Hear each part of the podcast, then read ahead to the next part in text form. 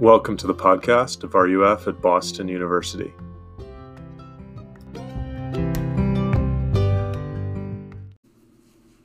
Hey everyone, uh, my name is Nathan Dix, and I'm the campus minister with RUF at Boston University.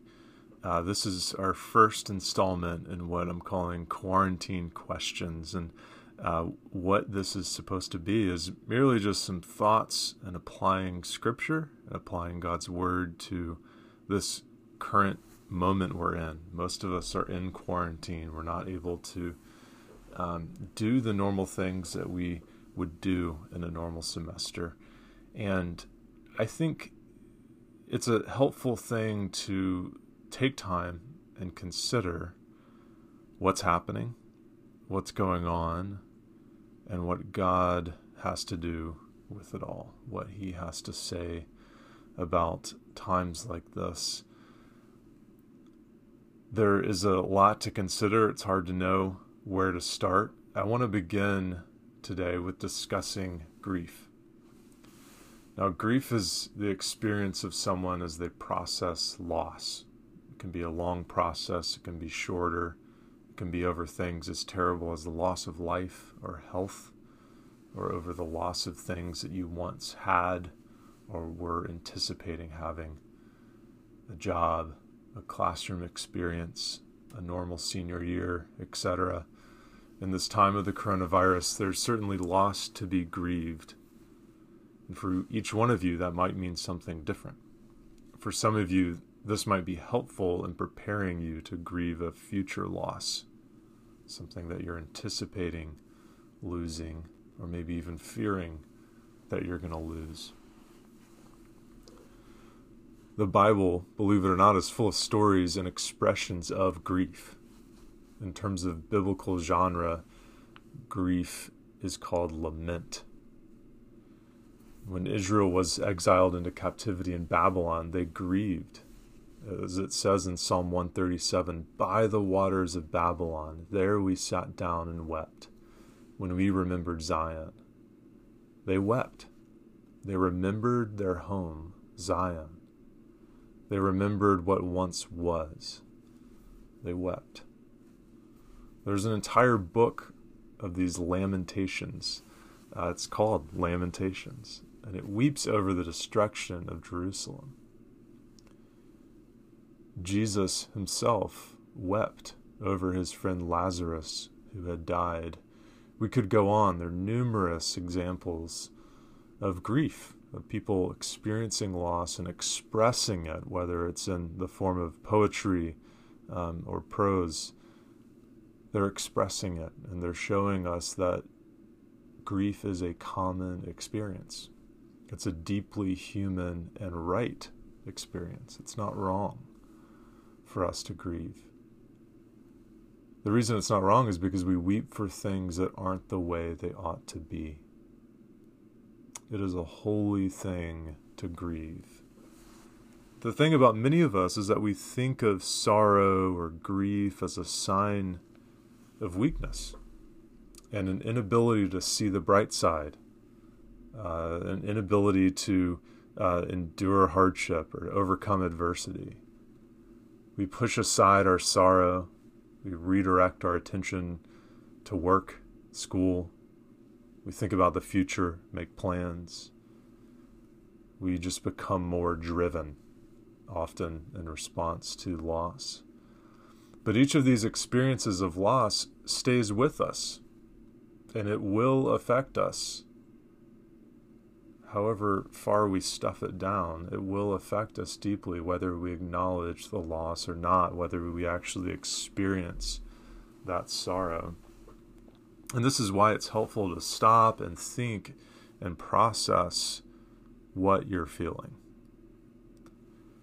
I don't know if any of you have had had the habit of journaling. It's something that I've done uh, for actually most of my life. Just had a notebook that I uh, journal prayers and thoughts, and uh, maybe you do this digitally in a um, Evernote or blog or some sort of platform. It can really help process your thoughts. It can help bring clarity and just externalizing um, what you're thinking and feeling. there's a psychologist named David Kessler, and he's an expert on grief. He speaks of the five stages of grief as denial, anger, depression, bargaining, and acceptance. Maybe if you think about that, are you in denial? Are you in anger? Are you in depression? Are you in bargaining, acceptance? Maybe you're in one of those stages now when it pertains to uh, things that have been lost uh, in regards to the coronavirus. Now, these stages aren't meant to be thought of as linear. You can, you know, kind of go to different ones at different times, and the process is different for every person. But the thing is, is we get stuck in one of them a lot of times, and we we refuse to to let ourselves experience anger, experience sadness, or, and, and we, we never reach a point of acceptance. Uh, we are never able to accept uh, this loss. Um, naming what has been lost, allowing ourselves to feel that sorrow, and bringing it to God. This is probably the most important thing. Is bringing it to God, even your anger, even your numbness, even in your confusion, is just coming to God and saying, This is where I'm at. Uh, this is not an invention of modern psychology, it's the example we see in the Bible. And it's healthy to bring our laments to a God who not only sympathizes with our loss, but He is our Creator. He knows every hair on our head. He is sovereign. He's powerful, He's omniscient, He knows the sorrow, He knows the pain, and He's doing something about it. He's in the process of restoring and making all things new.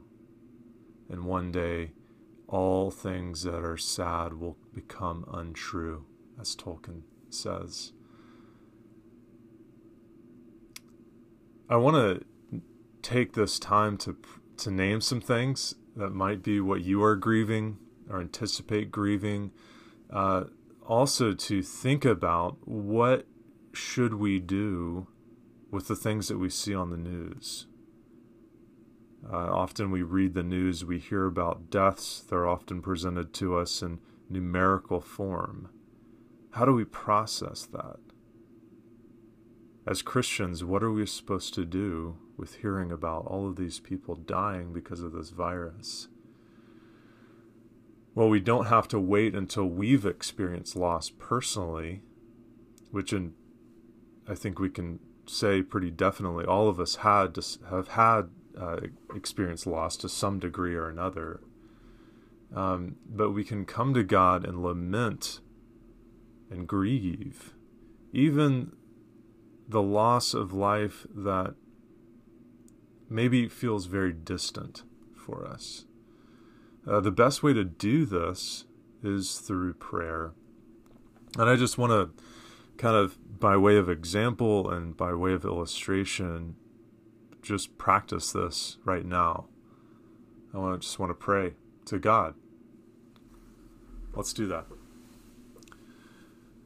Lord, you're worthy of our praise uh, because you are our Creator. You're holy. You sent your Son, Jesus Christ, to save us. You've not left us in our misery and our sin and our pain.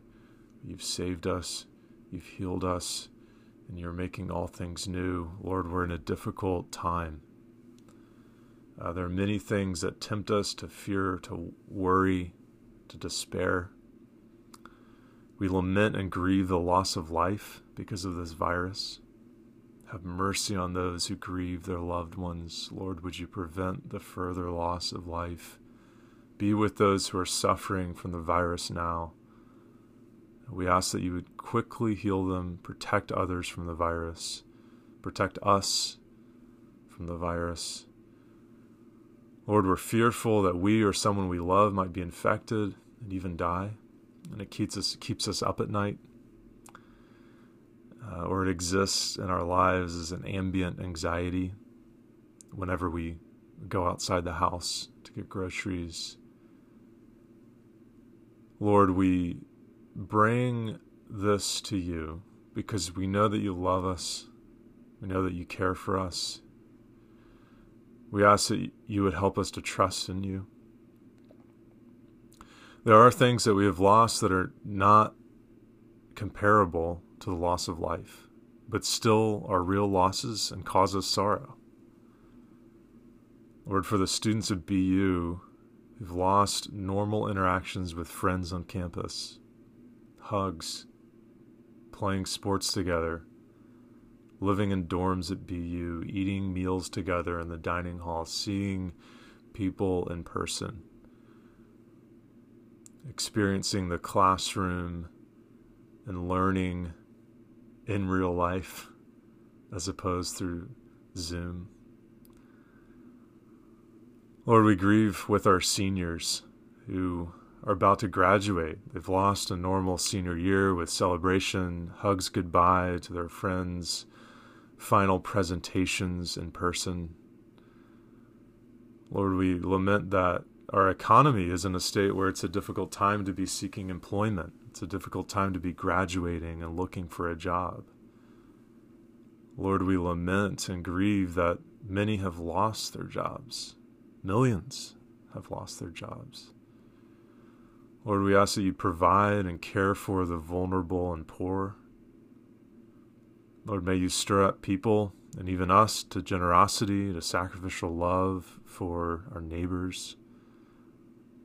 Lord, we lament those who are standing in long lines for food at food banks to feed their families. Lord, we lament our own isolation, especially for those of us who live alone. Lord, now we need your presence in our aloneness. Lord, we need you. Please hear our cries. Have mercy on us. Give us comfort. We pray this in Jesus' name. Amen. In coming episodes, we're going to talk about different questions that arise in this time. Next time, we're going to talk about hope. In the Bible, it says that Christians are those that grieve and have sorrow, but not without hope. So these two things can happen at once, and we're going to talk about that next time. Thanks for joining us. Uh, we'll talk to you guys soon.